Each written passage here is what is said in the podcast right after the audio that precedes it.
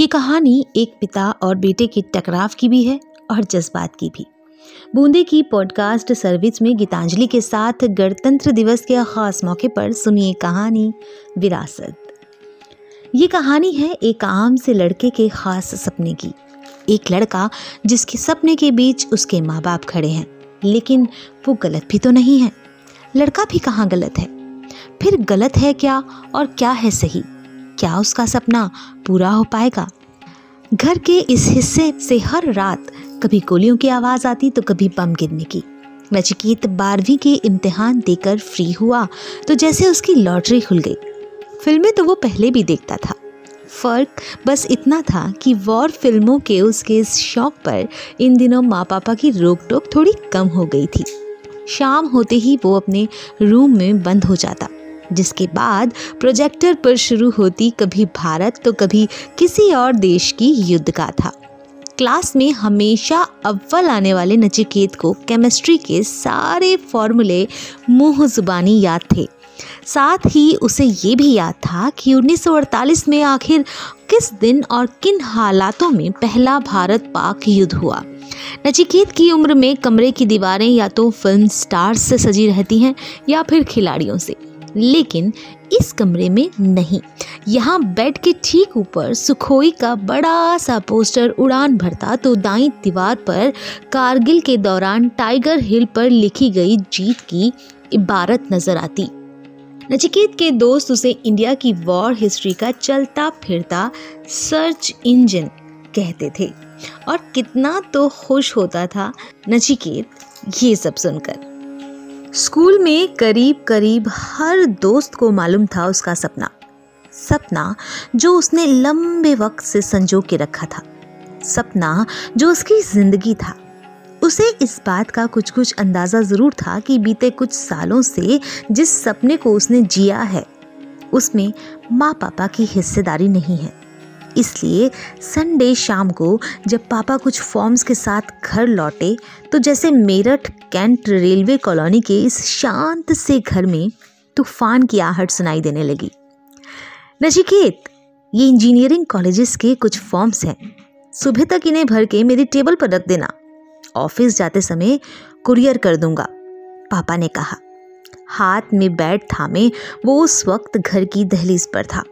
वो तुरंत पलटकर जवाब देना चाहता था कि इंजीनियरिंग बीच में कहाँ से आ गई। उसने कब कहा कि उसे इंजीनियर बनना है, लेकिन उसने पापा को कभी ये भी तो नहीं बताया कि उसे करना क्या है। या शायद उसने सोच लिया था कि इसमें बताने जैसी कोई बात ही नहीं है। पापा को नहीं पता होगा ये कैसे हो सकता है। ये सोचते हुए वो बस हूँ कहकर घर से बाहर निकल गया। आज इंजीनियरिंग की बात सामने आने पर उसे इस बात का एहसास हुआ कि जो हम सोचते हैं, वो कई बार सिर्फ़ हमारी उस सोच में ही हो रहा होता है। असल हालात उससे कहीं अलग होते हैं। नचिकेत का सपना इंडियन आर्मी थी। इंजीनियरिंग बिल्कुल नहीं। क्या नचिकेत का सपना पूरा होगा? या पिता की बात पड़ेगी भारी? सुनते रहिए ये कहानी। नचिकेत भागकर अपनी अलमारी में से कुछ खोजने लगता है। और वो क्या था, वो भी बता देते हैं आपको। वो था नेशनल डिफेंस एकेडमी, राष्ट्रीय रक्षा अकादमी का फॉर्म। यही तो था उसका सपना। अगली सुबह पापा ने पूछा, नचिकेत, वो फॉर्म नहीं भरे तुमने? लास्ट डेट निकल जाएगी। समझ नहीं आता तुम्हें? पर पापा मुझे इंजीनियर नहीं बनना है। मुझे तो आर्मी में जाना है।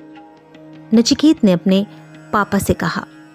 पापा ने नचिकेत की तरफ़ देखा और चुपचाप वहाँ से चले गए। उसने माँ की तरफ़ देखा तो उनकी आँखों की पोर पर दो आँसू थे। पापा के चले जाने के बाद उसने माँ से सब कुछ जानना चाहा।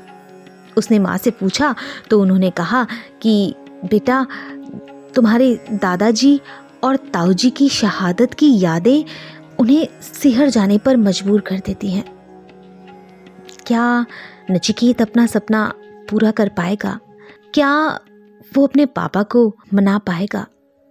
सुनते रहिए कहानी विरासत। नचिकेत अपने सपने को पूरा करना चाहता था। उसे सब पता था कि आर्मी में जाने के लिए क्या क्या करना पड़ता था।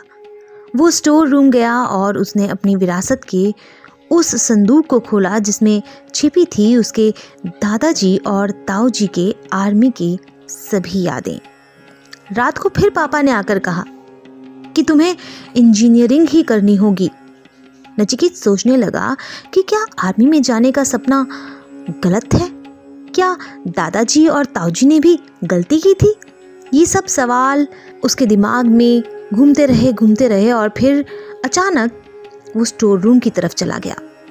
उसने मेजर ध्यान सिंह, यानी कि उसके दादाजी का वो काला सा संदूक खोला, जो बहुत पुराना था।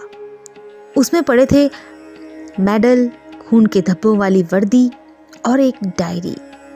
और जब उसने अपने दादाजी की वो डायरी पढ़ी तो बस उसका इरादा और पक्का हो गया।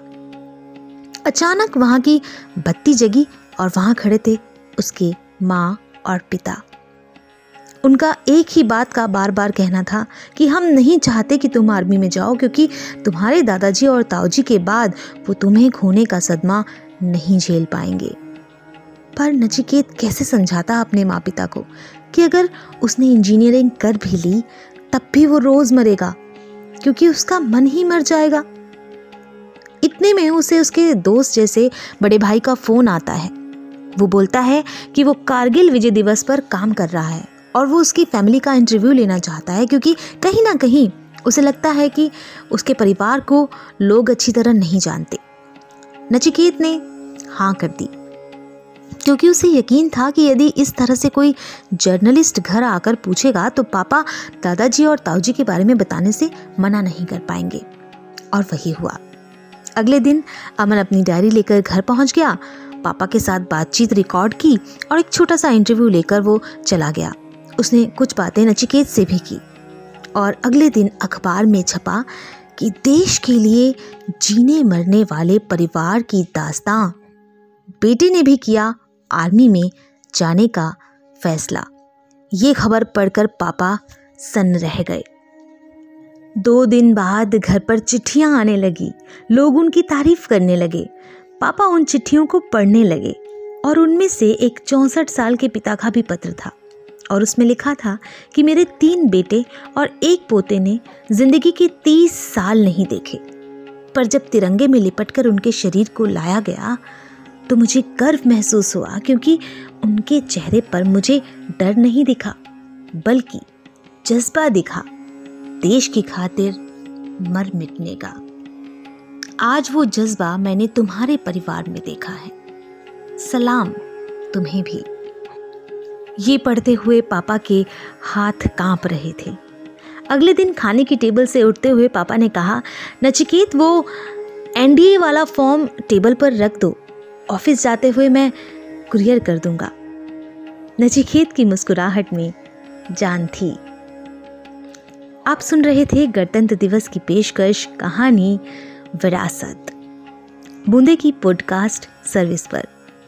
अब गीतांजलि को इजाज़त दीजिए और ऐसी ही और कहानियाँ और जानकारियाँ सुनने के लिए विज़िट करते रहिए बूंदे की पॉडकास्ट सर्विस पर। तो दोस्तों, कैसा लगा आपको हमारा पॉडकास्ट आप हमें ईमेल करके बता सकते हैं। आपके सुझाव हमें तराशने का साधन है। ईमेल करने के लिए हमारा ईमेल आईडी है Boondein dot podcast at the rate gmail dot com B double O N D E I N dot podcast at the rate gmail dot com हमें इंतज़ार है आपके ईमेल्स का।